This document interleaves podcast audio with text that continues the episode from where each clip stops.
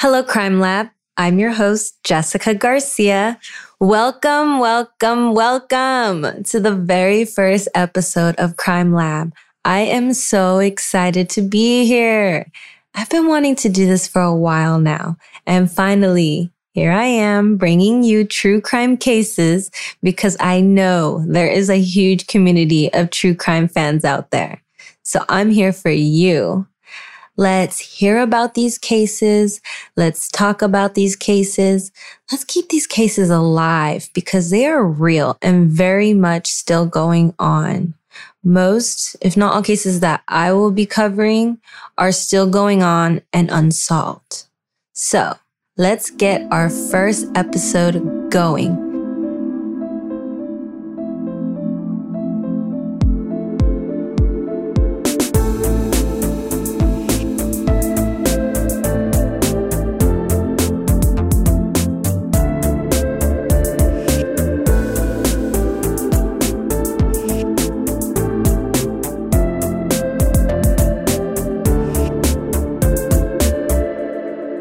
Today, I want to talk about the case of Patrick McNeill.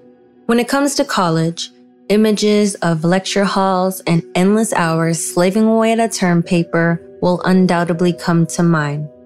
But of course, there's also the frat parties and the all night binge drinking sessions at the local bar with your friends. I mean, come on, practically every college kid has had this experience, and 21 year old Patrick McNeill was no different. But unlike most other university students, his trip downtown to blow off steam took a tragic turn and ended with his lifeless body floating in New York City's East River.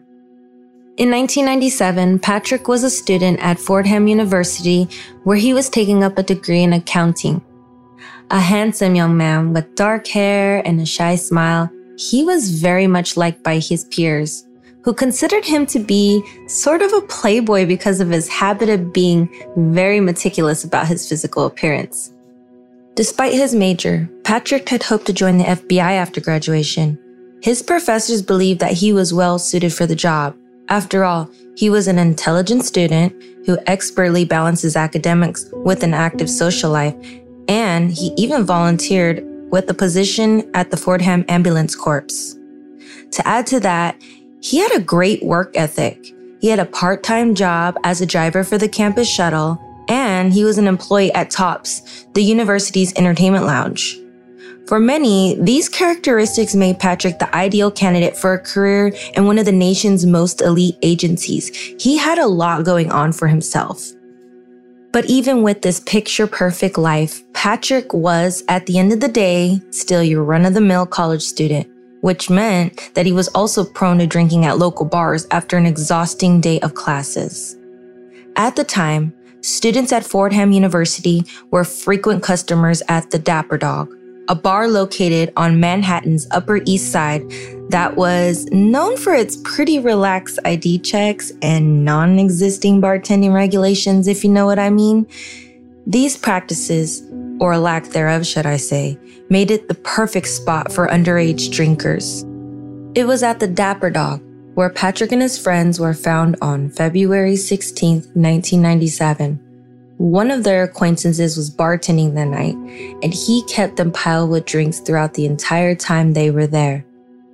As the evening wore on, Patrick drank more and more until he was completely wasted, which led him spending the early morning hours of February 17th throwing up in the bar's bathroom.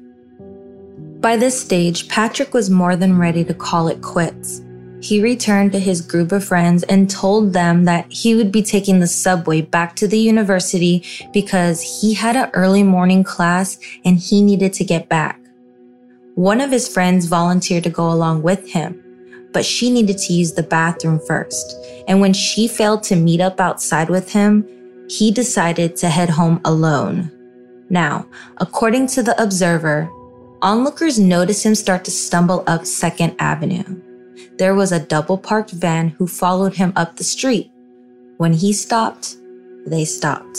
And when he turned down East 90th Street, so did they. This was the last time that anyone saw Patrick alive again. When Patrick failed to show up for his early morning classes the following day, his friends sounded the alarm. This was not like Patrick. At first, the police theorized that Patrick, in his drunken state, might have been involved in some sort of accident, or maybe he somehow lost his memory. Because of this, a search party was launched on February 26, focusing on scoring hospitals and soup kitchens all around New York City. Now, this is nine days after the last sighting of Patrick McNeill. More than 600 volunteers gathered to look for Patrick, hanging up thousands of flyers throughout the city. These were emblemized with a photo of Patrick and the word missing. These efforts, however, turned up nothing. But it wasn't long before Patrick finally turned up. His body was found floating face up in New York City's East River in a spot situated more than 12 miles away from the Dapper Dog. During the autopsy, the medical examiner found that Patrick only had a moderate amount of alcohol in his blood, which meant that he was neither incapacitated nor completely wasted at the time of his death. More than that, though, he had no broken bones, no head trauma, and no sign of other physical injuries, as well as no traces of drugs in his system. All of this ruled out the possibility of foul play. But to add to the confusion, Patrick had been found face up, which more or less signified that he hadn't drowned. Because when somebody drowns, their body would be found face down. And despite this piece of evidence, Patrick's cause of death was ultimately ruled an accidental drowning. It was a suspicious case to say the least. Patrick was a healthy, athletic man in his early 20s Yet he had been found dead in the river with nothing to indicate that it was his fault. These questionable circumstances shocked the American public, spurring several of the country's leading experts to take a closer look. One of them was a world famous forensic pathologist named Dr. Cyril Wecht, who noted that fly larvae was found to have been laid in the corpse. He further claimed that this particular insect was commonly found indoors, which led him to theorize that Patrick's death was actually a homicide. More specifically, Dr. Wecht believed that Patrick had been taken somewhere and held, perhaps for a few days or at least long enough for indoor flies to have laid eggs on his body. Then he was killed and dumped in the East River to make it seem as if he had accidentally drowned. To quote his interview with journalist Christy Peel, Dr. Wecht said that, quote, there's no way this man is accidentally going to fall into a body of water and the fly larvae to have been laid in the groin area. It's an indoor fly, not an outdoor fly. So we have a body that was already dead before it was placed in the water. I would call it a homicide. Yes. Quote. To add to that, the medical examiner's report also noted that the corpse's face and body bore black decomposition. However, Detective Kevin Gannon, the case lead investigator, claimed that this was actually charring, which indicated that Patrick's head down to his mid torso was burnt before or after he died. He and his team also believed that ligature marks signified that Patrick had been bound and tied by the neck to a chair. Because of this, they posited that he had been restrained and tortured by his abductors before being murdered. In one instance, Detective Gannon declared that, quote, he was stalked, abducted, held for an extended period of time, murdered, and disposed of. They're psychopaths. They have no remorse. Quote, like Dr. Wecht, Detective Gannon was also skeptical of Patrick's official cause of death. His strong belief in homicide, rather than in an accidental drowning, was exacerbated by the case of Larry Andrews, who disappeared a few months after Patrick vanished. In Larry's case, he had been drinking in New York City with his friends to ring in the new year when he mysteriously disappeared at some point during the night. About six weeks later, his body was found floating in the Bay Ridge River in almost the exact same spot where Patrick's body had been found months earlier. Larry's cause of death was also ruled an accidental drowning.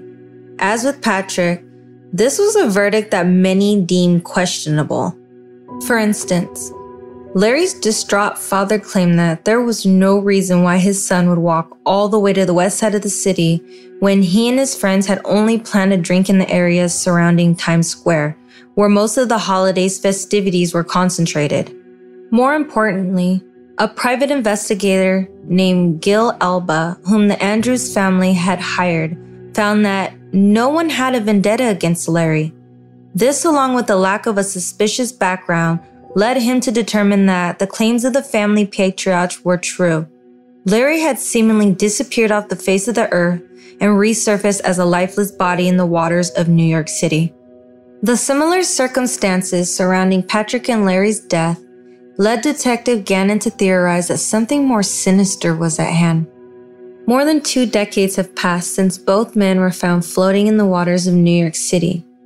Detective Gannon himself has retired from the police force, yet he continues to work on the case motivated by his promise to Patrick's parents that he would find their son's killer. Since then, Detective Gannon has formed a team with fellow former New York Police Department detective Anthony Duarte and Professor of Criminal Justice Lee Gilbertson. Together, the group has been tirelessly investigating the unexplainable deaths of Patrick and Larry and the dozens of other young men who died and were found in a similar fashion. They're calling this an epidemic of college educated white men, all of whom were healthy and athletic, yet were found floating in local rivers and lakes after disappearing while on a night out with friends. Most of these cases were ruled an accidental drowning. But for Detective Gannon and his team, these deaths were far from accidental. Rather, they believe that this epidemic is the work of a sinister organization that they dub the Smiley Face Killers, due to the happy face graffiti found at the sites of several of the alleged crime scenes. They theorize that the Smiley Face Killers targeted their victims before abducting and holding them for an extended period of time.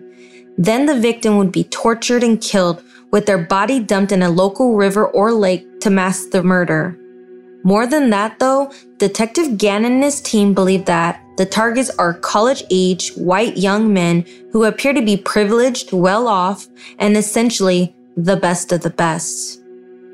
Nobody knows for sure if the smiley face killers exist. Despite their best efforts, Detective Gannon and his team have been unable to find solid evidence to tie the alleged crime scenes with a gang of domestic terrorists. But if the smiley face killers do exist, then it means that they remain at large and at liberty to kill whenever and wherever.